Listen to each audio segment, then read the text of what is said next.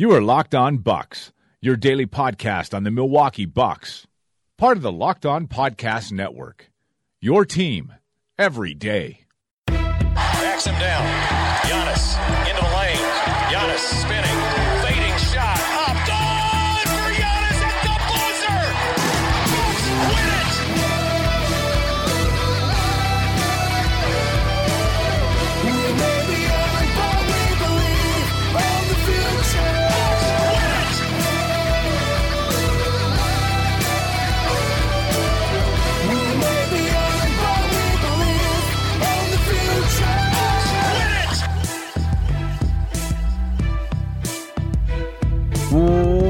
Welcome to Locked on Bucks. I'm Eric Nehm, Milwaukee Bucks reporter at the Athletic, Wisconsin. And joining me as always is my good friend and the founder of BrewHoop.com, Frank Madden. Frank, how you doing, buddy? I feel like it's been a been a been a few, Eric. Uh, so glad Yeah. glad to be back. And uh, I think I think the last couple of weekends where we've recorded on Sunday, it's been split decisions. Uh, there we we've seen the Bucks. I think it was what they they beat the Hornets, then lost to the Spurs. Uh, they beat whoever they beat, for, oh uh, Miami, and then they lost to uh, Philly last weekend. So it's nice to to talk uh, after a couple of wins. You know, uh, getting back on track after that. Uh, you know, injury riddled loss in Cleveland, we we get to see the Bucks, you know, look like the Bucks basically, uh, and get a little healthier, uh, and have, you know, kind of a, a good uh, woodlaying weekend with uh, with the Heat on Friday and the Cavs on Sunday, and of course the Sunday game made all the more special by Marcus Anderson, uh, Marcus Anderson, Marcus Johnson, Marcus Wow, Johnson big, getting big Bucks fan you are, Frank. yeah, yeah, yeah. I know, seriously, because I, I I kept saying how like this was like one game, the one regular season game I would have liked to come back for, um, given just how great Marcus has been the last few years and just what he's meant to the franchise. So figures that I somehow managed to botch his name in the intro, but uh, shout out to Marcus, and um, I, I'm I'm jealous of everybody who got to be there in the building, and um, was was glad that uh, Fox Sports Wisconsin obviously carried the ceremony in its entirety, and uh, very cool to see um, everybody who came out and and to see Marcus, um, you know, visibly, um, you know, touched by by the outpouring of support, and just to see, and I think he held it in really well, and then to see uh, to see the the jersey, the number going up into the rafters, um, it clearly kind of got to him right as uh, right as the banner was being raised. So a very very cool way to cap off um, a Bucks weekend. Oh yeah, the Bucks have 55 wins. That's that's pretty damn cool too. um, yeah, I guess let's start with Marcus a little bit. Um, uh, I last week I had a chance to talk with him, uh, and that story and conversation went up at the Athletic, and um, you know tonight I was getting done with you know everything that that I was doing post game, you know, transcribing all that kind of stuff, and got done with that, and as I was walking out, I happened to walk by Marcus, and uh, I shook his hands, like congr- congratulations, and you know how how how was it? And he's like, oh, Eric, was, Eric, was great, was great, you know. So was, uh, people in Milwaukee obviously saw great, and and then he's like, oh, and, and you know, and thanks for thanks for writing that story. That that was great. And in my head, I was like, dude, it was a Q&A with you. Like you you wrote the article.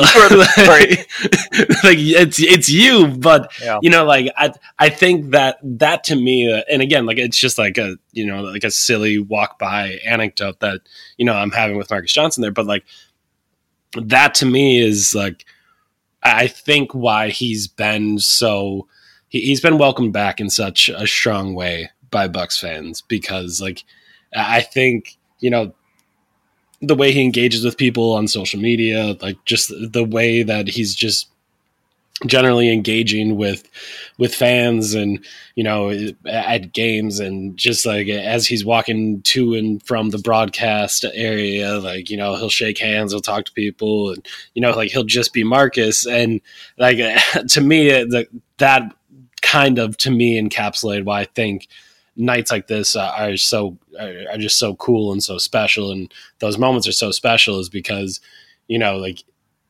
that it, it lets people see who that that guy is that you know they see on TV sometimes or you know they watched play when he, when he was uh, when he was younger. Like you kind of get those moments. And that to me it, was just perfect that you know a story he essentially wrote he, he thanked me for it. And like it was like no man like you're the star. Like you you are the guy. And yet I, I feel like everyone that he kind of comes in touch with and you know he ends up seeing like he ends up making feel that way. So i think for a night uh, i think have milwaukee show him that type of love and you know make him feel that way uh, to have him break down you know as the the jersey or the numbers going up in the rafters like i, I just thought it was it was just great Yeah, and I mean the the only downside is you only have you know a very short compressed time period during halftime of a game, and so that's the only downside, right? Is that you really can't take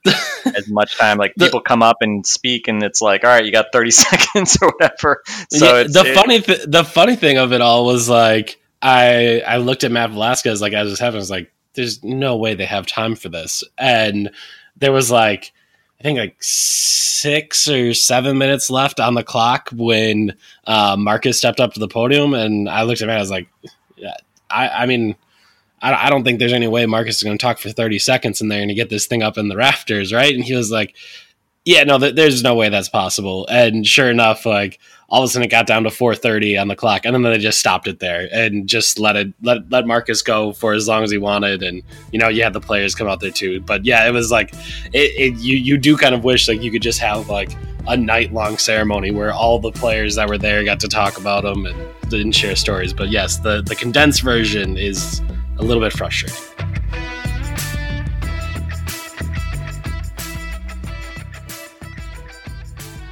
So basketball wise, um, I don't know if Sunday's game obviously told us a whole lot about the Bucks. Um, uh, you know, Fridays was probably more interesting just because obviously this was a potential uh, foreshadowing of the first round against the Heat, and obviously the Heat have caused the Bucks problems. Uh, you know, over the last couple years, in particular.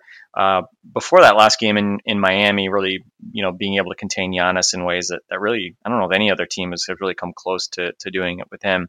Um, so I thought Friday's game was was you know probably the more interesting one to start with, and um, I think you know it's it's interesting when we look back at what different teams have meant for the Bucks in the context of a regular season in which you see lots of different looks and teams try different things against you and you know you have to adjust and and figure out how to play different different looks. I think i would probably ca- ca- call out the hornets and heat as interesting teams because ironically they are kind of both right in that fight for the number eight seed in the east so potentially playing the bucks um, but it's interesting we've talked a fair bit about the hornets and how you know i don't know if any team has gone as small and had kind of patches of success the same way that that the Hornets have had over, you know, the, three one uh, Bucks uh, win in the season series. But the Hornets, you know, from opening night through the rest of the season, they they kind of gave the Bucks some challenges, and the Bucks answered by probably switching against them as much as they've switched against maybe you know certainly against any single team um, and probably a big share of their overall switching on the season although we've seen more switching probably over the last month than we saw in the first I don't know few months combined. Um, so I think the the Hornets have been sort of the team where the Bucks have almost like practiced their switching the most against, and the Heat have been interesting because they have run I would say probably as much zone against the Bucks as any team. And in the first game in which the Bucks, you know, had that horrible back to back and they just missed every shot, you know, the Bucks were bad against the zone. And since then, they've generally been really, really good against the zone. And you know, again, I don't know, some of that's just them figuring out, some of that's them just making shots. But I think it was interesting because I mean, these last, I think the Heat are an interesting case study just because um, one, I think that playing Kelly Olynyk and um, uh, Bam Adebayo is is probably really smart in general as starters. I don't think it really works very well against Giannis in particular. Um, but I think it's been interesting seeing these teams kind of kind of duke it out because the Heat have not been bashful about trying out that that zone defense that the Bucks have generally seems like they've sort of figured out how to attack it.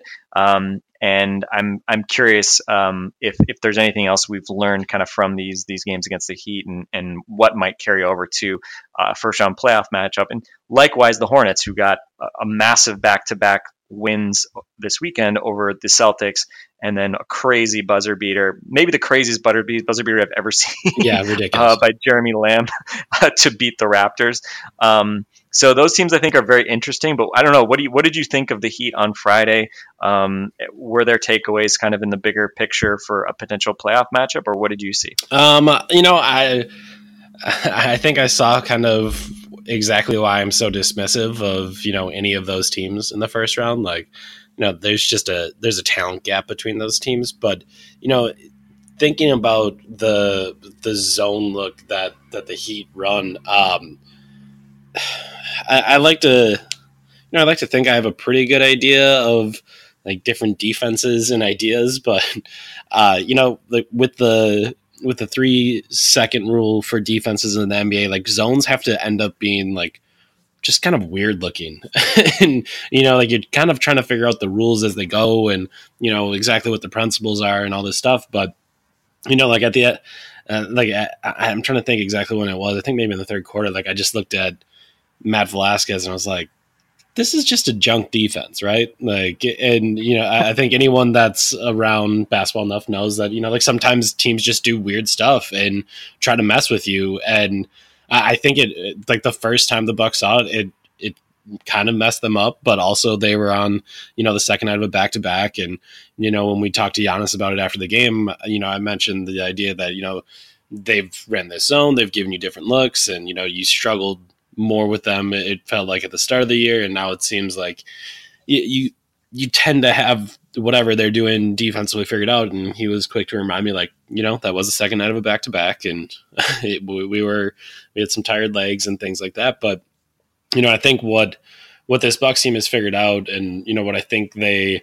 they struggled with uh, uh, against zone looks at the start of the season was just kind of you know how do I attack enough? Like how do how do you keep Giannis driving against the zone? Like how does he keep penetrating? Uh, and then also, oh my gosh, are they just going to leave me open for a three? Is that is that what you're doing? Um, okay, I will take those threes. And you know, I, I think those two things kind of become difficult. You know, if you come down and immediately you see an open three, and you know, sometimes you think you shouldn't be open that early in a possession, so you don't shoot it. Other times, uh, you take it very quickly, and I think it can take you out of a rhythm. But you know, as time has gone on, I think the Bucks have really just kind of figured out that junk defense, and like uh, the Heat don't have anything for them there. And then, uh, ironically enough, you know, we were we were talking a little bit. Uh, you know, I think it was the last time they played the Heat, where it was just like, is James Johnson just out of the rotation now? Like, is is that kind of what it what it is? And you know, he was then, and uh, on Friday night he plays twenty five minutes, and it, it's it's funny to think through all the times that we've seen someone at some point slow down Giannis. And uh, like I think because Ruben Patterson uh, coined himself a Kobe stopper, I think we all ironically start calling people, you know, that make Giannis, you know, uh, have a game where he struggles a little bit or contributes to that because Giannis would tell us that no one makes him struggle, uh, that it's only him. But you know, like when you see those games and those moments, you always think, oh yeah, you know, this guy's a you know a Giannis slower downer, and um, like when when you think through like James Johnson, like I think James Johnson used to be one of those guys, right? Like where it was like, man, he's gonna have to go up against James Johnson. He's strong. He he's able to move his body, and you know with the Heat, like they're gonna have Whiteside on the backside, who um, I think probably times out blocks on Giannis better than most. Um, I don't know if it's the best in the league, but he's he tends to get Giannis every once in a while with a block, um, and like you just think through like, oh yeah, you know that's that's a team that he, he's going to struggle against, or you know they're they're, they're really going to make him work hard, and they, they just don't anymore. And like you, you think about Rudy Gobert in the first game when the Jazz really made Giannis work for for all of his points this season, and then oh in the second game he destroyed Rudy Gobert, and uh, I think literally and I played him literally played him off the court right? This is the yes, you know a Yes. defensive player of the year caliber player and literally the jazz had to bench him in order to defend the bucks. I mean it's i i I don't know if you're going to see i mean i don't even know if Giannis can, can replicate what what they did but um he was just barreling into rudy and gobert was just you know had some flops. He just literally had not, just didn't know what to do. No, he he had legitimately no answer, and you know I think again and again when we think through all these things, we, we kind of see a, moment or you know like a, a game or a quarter or whatever when that happens, and Giannis has just gotten so good at this point that at some point he's going to figure it out and know how to attack you and he's just going to kill you. and like, uh, I mean, the other night he was talking about how well Joel Embiid defended him, and he scored fucking fifty-two points. Like, I don't, I don't think he defends you that well. Um, so, uh, I, to me, like, I think those teams do some interesting things. Obviously, uh, the Heat did it more recently, so that's why we're talking about them. But you know, Charlotte has done some interesting things, and you know, I think the last time that the Bucks saw Charlotte, they just kind of realized that okay, when they go super small against us, uh, we're going to post up Brooke Lopez, and since Brooke makes slow post moves and they're not uh, real quick and like herky jerky like Giannis, and like that's I think Giannis tends to struggle when he's posting up smaller guys because he's very afraid of a charge because well he's probably going to get one because someone's going to flop. Brooke is just like so deliberate that you know that they can't do anything against it. And then obviously he ends up having that huge third quarter against charlotte. So um, you know i, I think it, i guess the moral of the story kind of is to me that if you if you're gonna play the bucks you have to be talented to beat them. Like uh, maybe maybe on one night you can have less talent than they have and find a way to scheme something up right or hit enough shots or, or, whatever may be. You may be able to do it for a night, but in a seven game series, like I, I think it's going to be to me it, nearly impossible to beat the Bucks if you're not, you know, one like one of the four teams in the top five of the Eastern Conference with the Bucks. Yeah, it's interesting because I mean they start uh, Heat have been starting Olynyk and they've been I think playing a lot better. I mean I don't have the exact data on all of it, but I know they've been. I thought they had like won like nine out of twelve or something like that coming into I think Friday's game. Um, so they've been playing better, and I think I mean part of the challenge is I just you just watch them play and it's just like it, it's just hard for them to score enough points.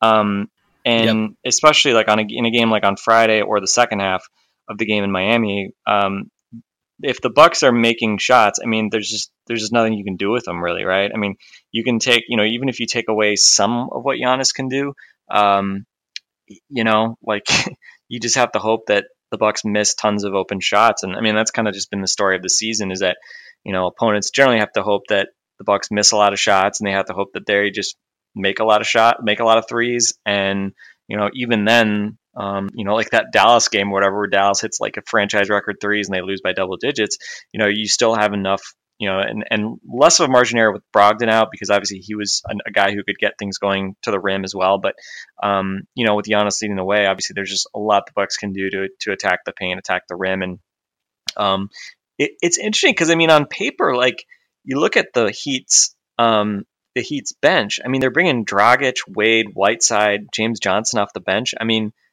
you you'd think you plug and play those guys with some of the starters that like that should work okay. But um, you know, on Friday those guys got got crushed, and I mean, Dragic was awful, 0 for nine. Um, Whiteside kind of was a little bit of a garbage time star, um, but he was a minus 23. Johnson minus 23, one out of seven.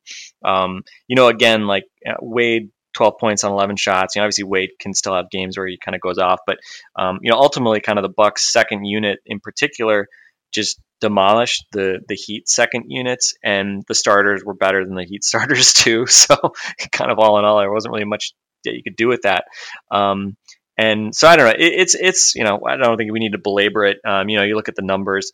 Um, Bucks hit 17 out of 34 from three on Friday. I mean, yeah, that's that'll play. You know, uh, 33 assists.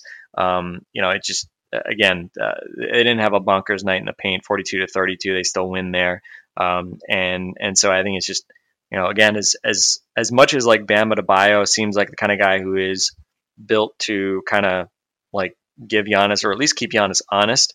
Um, you know, he hasn't really shown a consistent ability to do that. I don't. I, I just don't know if he's long enough. I think the I, I still feel like the biggest challenge for Giannis is is when you put just a monster center on him. Um, we saw Whiteside go against him uh, on a few possessions. Uh, he had one in the second half. I think it was in the second half where he just like drove on him and hit like kind of a little like short hook slash um, I don't know call it a floater because it was like from like two or three feet out. But uh, but you know it's one of those plays where like if it's somebody else he might just try to dunk on him. Um, but with Whiteside, you know, he realized, okay, you know, I'll shoot a little short shot over him instead. Um, so I, I think that's to me, if, if I'm an opposing coach and I have like a big rim protector, and again, like obviously Whiteside doesn't start, so it's less pronounced. Um, that's probably what I would do. I think I think I saw that Giannis was seven out of sixteen from the field against um, Embiid, so he was eight out of ten when he was facing non-Embiid guys, but he still scored like 23 points and you know had a few assists uh, when Embiid was guarding him. That's probably about as well as you're you're gonna kind of handle him. And as you said, he still scores 52 points in the game because you know you can you can do things offensively to create switches and and get him matched up with other guys. And you know, like we saw in the very first play, and um, uh, Brian Sampson to his Bucks film room on Twitter. You know, he called out a nice a nice little breakdown of like the Bucks' first play of the game against the Heat on Friday. It was like a very deliberately designed play to get Giannis um, isolated against Kelly Olynyk, and three point play right off the bat, right? And Yep. um, I think that's you know the kind of thing that, that every team is challenged by. That that Giannis is just at the point where you know even if you have one guy who can maybe bug him, um, well that guy's not just going to be able to you know you're, you're going to have things happen. They're going to move him around, and um, he's going to be able to go against guys that that are certainly less suited to to defend him. So um, you know 27, 8, 7 assists, couple blocks uh, on Friday in just 28 minutes. Um, you know, encouraging to see. Uh, as you, said, I mean, Johnson did play 25 minutes, didn't start. So I'm I'm curious if if Spoelstra in a playoff matchup would change up his starting five to make it more like Giannis focused uh, defensively. I don't know if he would start Whiteside and Johnson. I think that's probably the pairing that would make Giannis's life the hardest, but I also don't know if that would actually like really. I don't. I'm not going to say that that's actually the best thing for for the Heat, just because you know Adebayo is a much smarter decision maker with the ball, even though he's not a shooter than than Whiteside is, and, and obviously Johnson. He shot okay on threes this year, but he's obviously not Olynyk in terms of offensive skill set. So, um, so yeah, I'd say um, otherwise. I think the only other probably thing I'd really call out from Friday um, you know, some some nice, uh, some good three point shooting from the bench. DJ Wilson, Ersan combining for five out of five from three. Connaughton hit another two out of two. He's up to I think 32% from three. And then uh, Tony Snell, 10 points, four rebounds, two assists, a steal, a block. He actually filled up the box score a little bit starting, which is really nice to see. Again, with some of the depth problems the Bucks have right now, or at least you know some of the guys missing. Nice to see that happening. And Chris Middleton didn't play as well on Sunday, but um, he had his third really strong game in a row uh, against the Heat. 18 points on 13 shots, 10 assists, eight rebounds. Um, he's been, I'd say, looking better uh, really since I guess Brogdon kind of got hurt, um, which uh, you know is is I don't know if the, how much there is to that. You know, I think certainly maybe having one fewer guy who who wants to get shots up probably maybe helps Chris get into a little bit more of an offensive rhythm. Um, but uh, certainly a good time for that to be happening as uh, as we get ready for the playoffs. Yeah, um, I'm trying to think of anything else all that interesting from Friday. I, you know, I thought it, it was it was good to see the Bucks defense come back. Um, Yeah. it, it, it- 89 defensive rating. That's nice. yeah, it, it, it had been a while since one of those happened, and you know, you look at the final three quarters: 19 in the second quarter for the Heat, 18 in the third, and 18 in the fourth. And obviously, there was some garbage time in that fourth quarter, but still, three quarters under 20 in each of those quarters. Like that's that's something that we we just haven't seen in a while. And you know, I do think a lot of it is obviously George Hill coming back. It, that that helps them a lot, I think, defensively, just because he's so strong at the point of attack uh, with those long arms. He's not Eric Bledsoe quick or anything, but you know he does have long arms. He makes it hard for uh, you know like especially bench point guards, like a backup point guard to go up against George Hill. Like that's that's a pretty tough ask. Like you, you're probably not going to have you you know the best night there. And then you know I, I thought the other thing was Sterling Brown. Um, I think a minute into his 15 minutes, he got matched up on Dwyane Wade and uh, saw that he had Wade. And before Wade got the ball, started clapping uh, and like getting ready to get up and into Dwyane Wade. And it was just like, Sterling's back. Okay. Yep. That's that's that's him. Um, and, again, like it, it, wasn't it wasn't the best game for Sterling, and you know I, I, think we've talked about how sometimes the the numbers have not been so kind to Sterling Brown, where um, you know he, it's been a, a, super positive impact for him on the floor. So uh, that's not always the best thing, but you know I, I talked to Bud about a little bit before the game, but you know it does feel like he does have. I mean there's a reason we we call him we call him a motherfucker, right? Like that's that's what he is. Like he, he is going to give you some edge. He's going to give you some physicality. He's going to, you know, just he's just going to get into people defensively, and it, that. And again, that shouldn't say that. That's not to say like, oh, he's the best defender in the league or anything like that. But you know, you add someone that, that's going to be that physical with uh, opposing guards. You add in George Hill, who's going to be good on the ball. All of a sudden, you have a, defense that is a lot more solid. And you know, I again, like I said, I, not to say those are the only two two guys that play defense, and, and that's why the defense is good. But you know, being able to have them back, I, I think, can be really big for this team.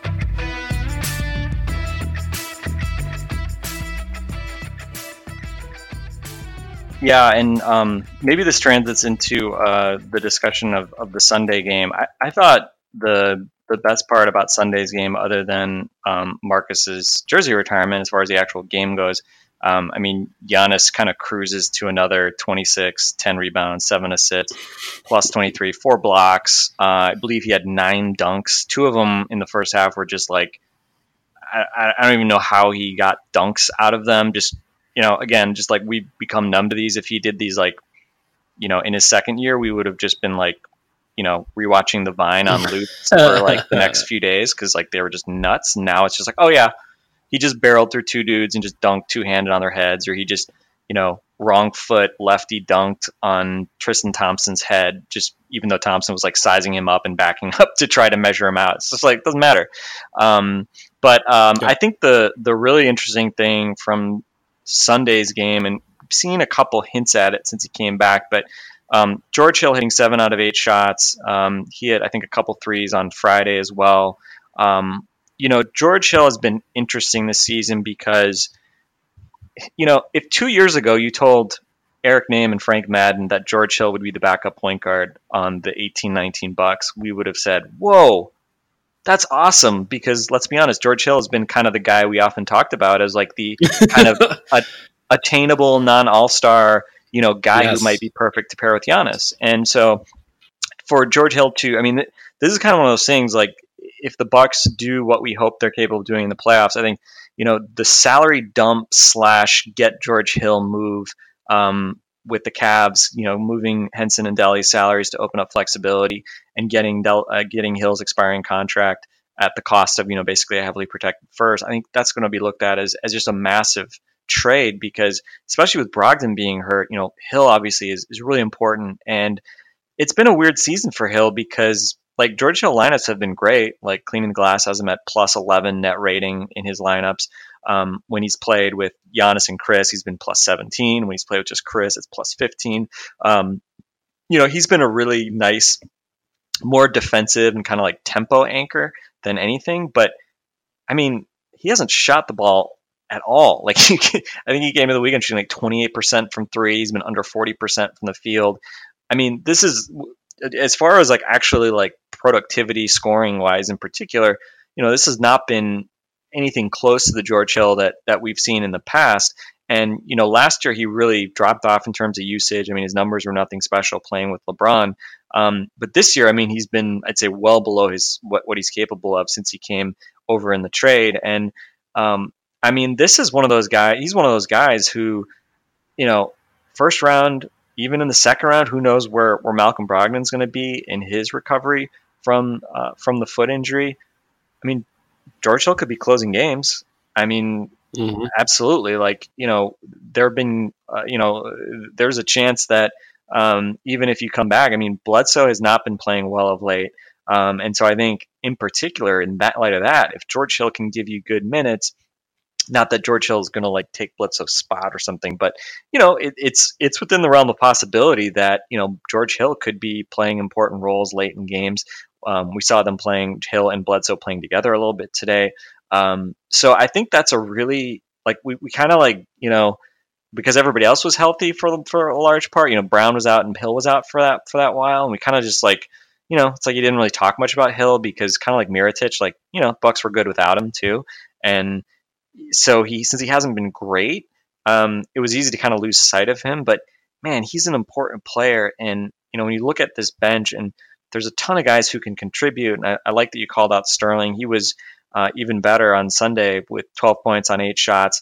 Um, on Friday, he had a couple really nice kind of um, screens that turn into little pick and roll dishes. One for Giannis dunk, and um, and I think another DJ might have had a lane, or I forget who it was. Um, but I mean, Brown and and to a lesser extent Brown, but Hill in particular, man, if those guys can a stay healthy the, the rest of the regular season, and b find a little bit more of a rhythm and start making some shots. I mean, Sterling's you know three point shot has been pretty good, especially he's been great from the corners all year. But if Hill can find his shot a little bit, that's that's really big, especially with with Brogdon kind of being out until who knows, right? Maybe hopefully he's back for the second round, and who knows what it'll be like then. But you know, having Hill as as potentially, if he can be anything close to the George Hill we've kind of gotten used to the past few years, that's that's big. Yeah, it, it's funny. Um, you know, like there's there's just times during a season where you know you think about different things, and uh, George. So the moment that stands out to me with George Hill was uh, that Indiana game right before the All Star break.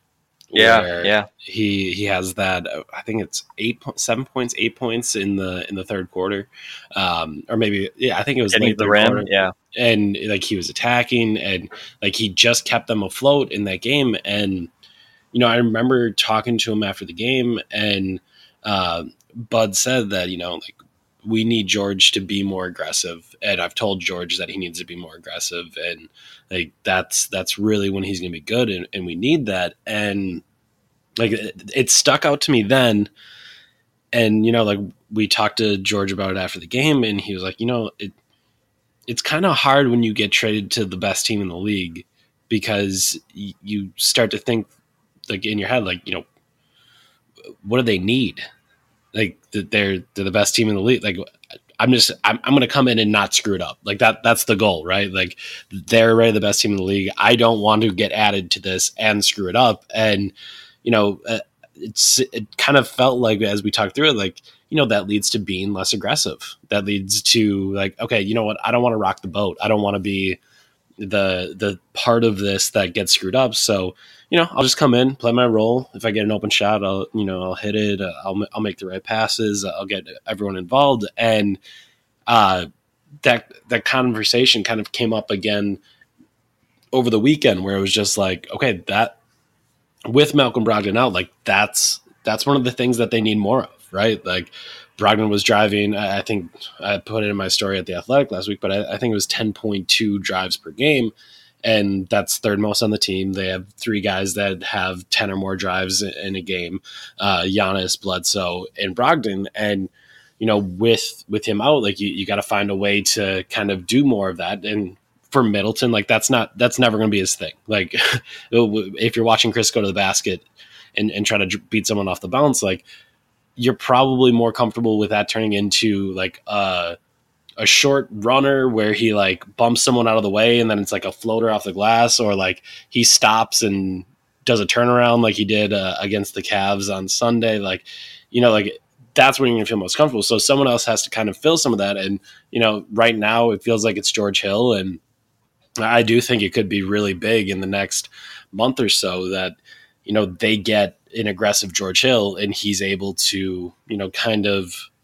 you know assert himself a, a little bit more into what the Bucks are doing and you know be a little bit more of of a playmaker and a scorer and you know like he- he's I don't know if he's ever going to be well, I know he's not going to be Indiana George Hill again, and you know maybe he, he won't even be Cleveland George Hill again, but he, this is a guy that come on, Cleveland George Hill's not too much of an ass. Jazz George Hill maybe a bit of an ass, but yeah, Cleveland. Sure. Let's, let's not let's not be too, be sleeping on him too much. Yeah, but like you know like that's it, more than just a bit player is kind of what i'm Yeah. saying like you know like that's that's the guy that they like largely because as you said they were so healthy they've been so good he kind of comes through and you know he's just been a bit player while you know to close out this season they're probably going to need him to step into a little bit larger role and you know assert himself a little bit more and i i would agree when you watch this weekend like you can see just how big that might be. And you know they're working through some injuries with him and trying to get him more and more minutes. And you know they're going to have to keep working on that. Um but you know there was times this year where he was playing like 30 minutes in a game. He was closing for Bledsoe or he was closing with Bledsoe. Like he was he was doing some of those things. And I, I would totally agree. I, I don't think it would be a surprise to me if that ends up coming through in the next couple weeks. Um, otherwise, I mean, I think the game on um, the game on on Sunday, I think, kind of stood out for me because again, it's just kind of like the game against Miami to some extent. They Bucks hit thirty seven percent of the threes against Cleveland, but they hit a bunch early, and it was just kind of when I was like, all right, like Brooke Lopez is just hitting thirty footers, like that's happening, like you know, death from above. If you're if you're Cleveland, like just you know, what are you supposed to do with this, right? Like this just um, there's just not much to do with this. Snell played well again. I thought. Um, unfortunately, sprained his ankle. Did come back, um, but I will say that that was a fat ankle yeah, you Uh, we saw it after the game. Uh, it is it was a fat ankle, and then I don't know that I've laughed at something more in a locker room than Tony Snell uh, wheeling himself in. So they have like office like wheelie like kind of like office chairs by the desks or like uh, like a desk chair kind of by all of their lockers, and Tony Snell like wheeled himself to the showers, and then since it was t- like by the showers it's tile flooring. Like you could just hear him like dragging like across like uh the tiles. And was like oh where's tony going? Oh yeah sounds like he went around the corner now. And that that was obviously funny and uh, to me uh because it was just so ridiculous to see an nba player doing that but also that tells you how serious the the ankle was actually sprained and it, it was fat and it was pretty big and uh, you know we'll see if that means he's out on on Tuesday. Uh, I, it wouldn't shock me if he is, um, just because of how badly it appeared to be sprained. But um, you know, maybe maybe he toughs it out and plays through. Like uh, Houston is is obviously a very good team, and you know maybe he'll want to play in that one or try to play in that one. But obviously the Bucks, I, I don't think with the way that they've had injuries as of late, I, I don't think there's any way that they're gonna push someone to to play injured. Yeah, and we are probably somewhat spoiled by Giannis um, having again, and knock on wood here as I say this, seemingly you know bionic ankles, where um, you know even when he seems to sprain it pretty badly, he never seems to miss more than a game or two. Or in this case, he tweaked it uh, the other night and, and still played today.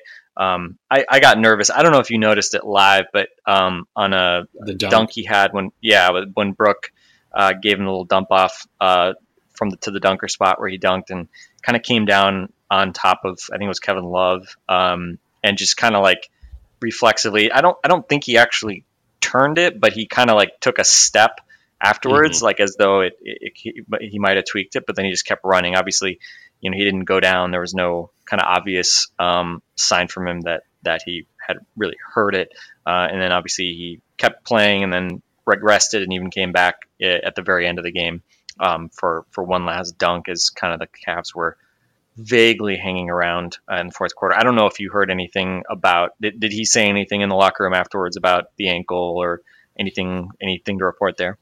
For Giannis, no. Um, he he seemed to. Uh, he's he's he's bionic. Um, like I, I'm sure there probably is some pain there, but um, you know, before the game, I think I was at least curious if if he would end up playing. He was listed as questionable uh, before it, and you know, they're playing the Cavs.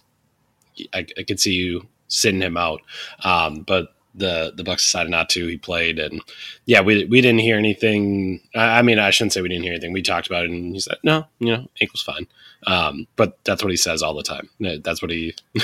that I don't. He's. I don't think he's ever admitted uh, feeling any sort of pain at any point. But uh, that was. No, I don't think there's anything there uh, to report. and obviously, you know, with the Cavs having beaten the Bucks a few days ago, I kind of feel like that probably also might have, you know, if, if there was any doubt um, about playing him today, I'm sure Giannis probably said he was fine. And you know, I mean, again, could they have beaten this version of uh, the Cavs with without Giannis? I'm, I'm sure they can, right? I mean, Yeah. they they may have kind of struggled and couldn't get over the hump in Cleveland the other night. Um, but you know, they're they do have a number of guys back who who weren't available the other day, including George Hill, and so I'm sure they could have. But again, I think part of it also, I imagine, is you know the Bucks. And the Bucks, they want to lock up this this number one seed. I'm sure, right? I mean, they they don't want to screw around with this too much. I don't think they're going to, you know, endanger guys' health or anything like that. But um, you know, a few days ago, obviously, uh, after the, the loss to Cleveland, you know, I think the lead was down to two two games in the loss column between uh, the Raptors and Bucks. The Bucks have the tiebreaker as well, so there was still, you know, kind of that glimmer of hope. I think, I think uh, I want to say that I forget it was Basketball Reference or some site had a, like a five percent chance of uh, Toronto coming back, um, but Toronto losing a couple of games since then against uh, Oklahoma City at home, and now uh, this game against Charlotte on the weekend, and the Bucks winning both their games, uh, back up to four games in the loss column, um, and obviously that that gives you uh, a, a degree of, of comfort that you know again not that you're going to start like resting guys left and right, um, but especially kind of uh, over the next couple weeks, um, you know you're not resting anybody against against the Rockets that you don't have to. Uh, you know obviously that game has significance. Um, as the Rockets have been playing well, and it's obviously you know the MVP showdown basically. So uh, I, nobody's getting no, Giannis in particular is not resting that game. You're gonna have to you know lock him out of the building probably to to prevent him from playing in that game. Um, so so it'll be interesting to see kind of how they manage it, but. Uh, you know, certainly now 55 and 19, you've got eight games left. Uh, you only need to go five and three to hit 60 wins. You know, for us as fans, I think that's that's a fun number to get to, and obviously, um, you know, if you get to if you get to to uh, to 60, that means that the Raptors can't can't beat you anyway, right? So uh, there's at least a, a bit of a practical uh, a practical benefit to that as well. So um, I don't know anything else from from the weekend that that bears mentioning. The last time we recorded a podcast, I told you that the magic number was eight, and eight is you know the the combined number of Bucks wins and Raptors losses that the Bucks would need to seal up uh, the number one spot. Uh, the magic number is now four. Uh, so that means the Bucks could go 500 the rest of the way if they wanted because they have eight games remaining. Uh, they could do that, or you know the Raptors could lose a game and then they would just need to win three of them, um, or the Raptors could lose twice and then they would just need to win two of them. So um, there was, you know, the I think the the podcast I recorded for for Friday there was.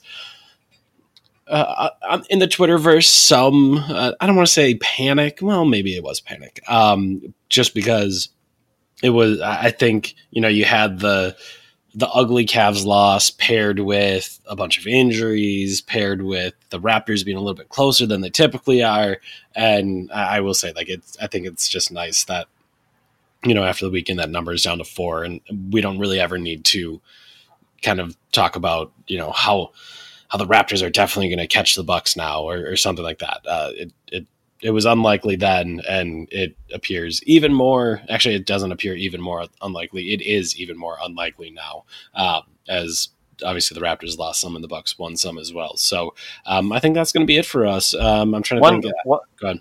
Yeah, the only thing else I'd say is, I mean, to me, it's almost at this point like it's not even so much like the kind of practical emphasis, uh, impact on the standings. Like I don't even know, like with the Celtics and and Sixers, it's like I mean, I think I think that kind of is what it is at this point. Like I think uh, the Sixers are going to finish third, and I guess I'm rooting for the Celtics, who lost again today um, against Team like, meeting again 20 tonight. another team meeting. They're Yep. very a uh, lot of uh, very very booked Outlook calendars um, for the uh, for the for the Boston Celtics. Ban meeting. how, how, Um, fun, how funny would it be if that was what it was? Like Kyrie after the game sends out a quick uh, Outlook notification. to Everyone, all right, we're gonna have a team meeting here in five minutes, guys. Just so you know, Yeah. throw that on your calendar real Uh, quick. Yeah. Um, but uh, I, I just mainly, I mean, we saw Philly uh, lose uh, to the Hawks. The, the, I don't, I guess I don't know if resurgent is the right word, but but um, the playing very well of late Atlanta Hawks. We will see the Hawks twice more. Trae Young's been great uh, for for a little while now, um, and John Collins has been good all year. So they they beat the uh, uh, Sixers on a buzzer beater or virtual buzzer beater.